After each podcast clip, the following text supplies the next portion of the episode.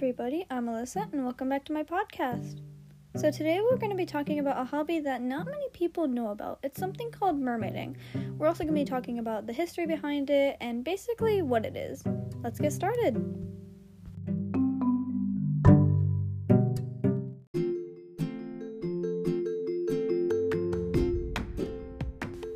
So, for those of you that don't know uh, what mermaiding is and have basically no idea of what it could be, mermaiding is the hobby of dressing up in mermaid attire like tails, shell tops, makeup, hair accessories, crowns, etc., stuff like that. And basically, modeling, swimming, like if you have an Instagram, TikTok, social media, anything like that, you do that on there, or just for fun, you know. Um, or there's even specific jobs just meant for mermaiding, which is honestly really cool. There's one bar, which some people have heard about, in downtown Sacramento. It's called the Dive Bar, and I plan to work there when I'm old enough, of course, because I'm nowhere near there. Um, but yeah, I've actually been doing this for about five years now. I got my first tail in 2016, and I now have a collection of 20 mermaid tail skins, which is basically like the main part of the tail that you put over your legs, and you know, and eight monofins, which is the thing that goes inside of the the bottom part of the tail, which is also called a fluke. Um, and actually, yesterday when I was doing calculations, because I have this list that I like to keep going, and basically, whenever I get a new mermaid tail or monofin or anything like that, I'll add it to the list and add the price next to it, and then I'll do some little math and then figure out the total prices that I have spent.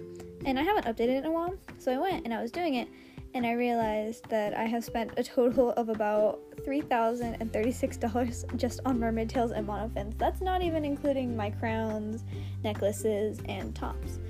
And by the way, the the crowns and accessories just that people have made for this specific hobby, of course they can be used for other hobbies, are incredible.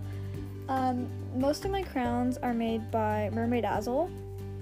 Um, she's her crowns are just beautiful. I love every single one of them. And my mom, I love her dearly. Uh, she's the one that makes my tops, my shell tops. She makes them all by hand. She takes a, a bra and she glues a shell on. She like paints the shell, puts epoxy on it so that it's waterproof. She puts beads around the edge, makes it gorgeous, gorgeous. And then she also buys stuff for my necklaces, and she can paint it and put jewels on it, pearls, whatever, to customize it. And she puts it all together into a beautiful necklace. And they are so pretty. I have one for almost each of my tails. And I have to say, they are some of the most gorgeous things that I've ever seen. Uh, there are many, many different companies that you can get mermaid tails from. Just to name a few are Fin Fun, which I am an ambassador for.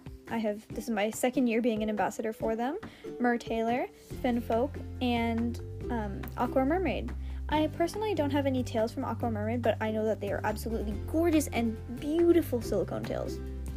For those of you that don't know, there are multiple different kinds of silicone tails. I mean, of mermaid tails. My bad. I'm sorry. Um, like there's the typical fabric tail, there, which can be made of just you know I forget what it's spandex, I think. Uh, neoprene, which is my personal favorite, and you know, just basic swimmable material like swimsuit material, stuff like that. There's also hybrid tails, which are basically the fluke can be made out of silicone, and then the actual part that goes around your legs can just be made out of, um, let's see, like just like what a swimmable tail would be made out of, and then it can have um, like shells sewn onto it, little shells. Um, but they are all extremely beautiful. Each tail from each um, company is totally different. I think that it's probably one of the most fun hobbies that I've ever done. I love it so much and it makes me so happy. There are so many wonderful people in the community um, that I've met, especially through Instagram which by the way my instagram is at mermaid underscore alyssa underscore all lowercase just a little quick you know. Um but i actually i was doing some research for this because you know research is good. And i found out some things that i didn't really know about which i thought was really interesting. So Annette Kellerman was one of the first women to wear a one piece bathing suit instead of the, you know, typical two piece one, if you know what I'm talking about. I'm sorry, I can't really picture it in my head right now. And she was also the first actress to wear a swimmable mermaid costume on film. The film was called The Mermaid and it was made in 1911. And also, a while after that, like a long time after that, some of the first professional mermaids um, appeared in 2004 on scene. Uh, some of their names are Hannah Mermaid, Mahina Mermaid, Mermaid Linden. Um, some of them are very, very famous mermaids and actors. Um, and so you can use specific terms for people who mermaid. They can be called mers, mermaids, professional professional mermaid, which is what I hope to become, and also just mermaider, I think, is one of them too. Believe it or not, there's actually a few events that go around that go on around the world specifically for mermaiders or people who mermaid. Um, one of them being the California Mermaid Convention or California MerCon. I am also an ambassador for them. I got to work with them uh, this this year for the well, it was the 2020 uh, California MerCon, and they had to reschedule it because of COVID, and they didn't get to have it. But that's okay because they did it this year, and it was very fun. Um, it's held in downtown Sacramento every single year. There is a parade or promenade of mermaids, a swimming event, and I forget what the other. The first day this year was a whole bunch of Zoom meetings, which was really fun. There was a bubble ball, which is basically a huge dance party.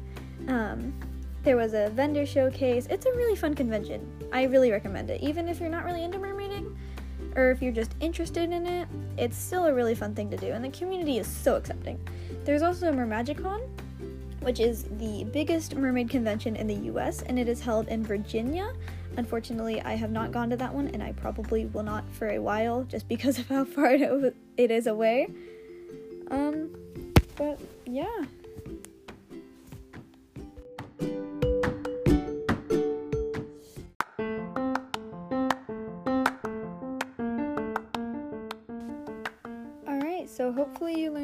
More about mermaiding. I definitely had a lot of fun talking about it, informing my audience about it, and I hope you have a fantastic day. Bye!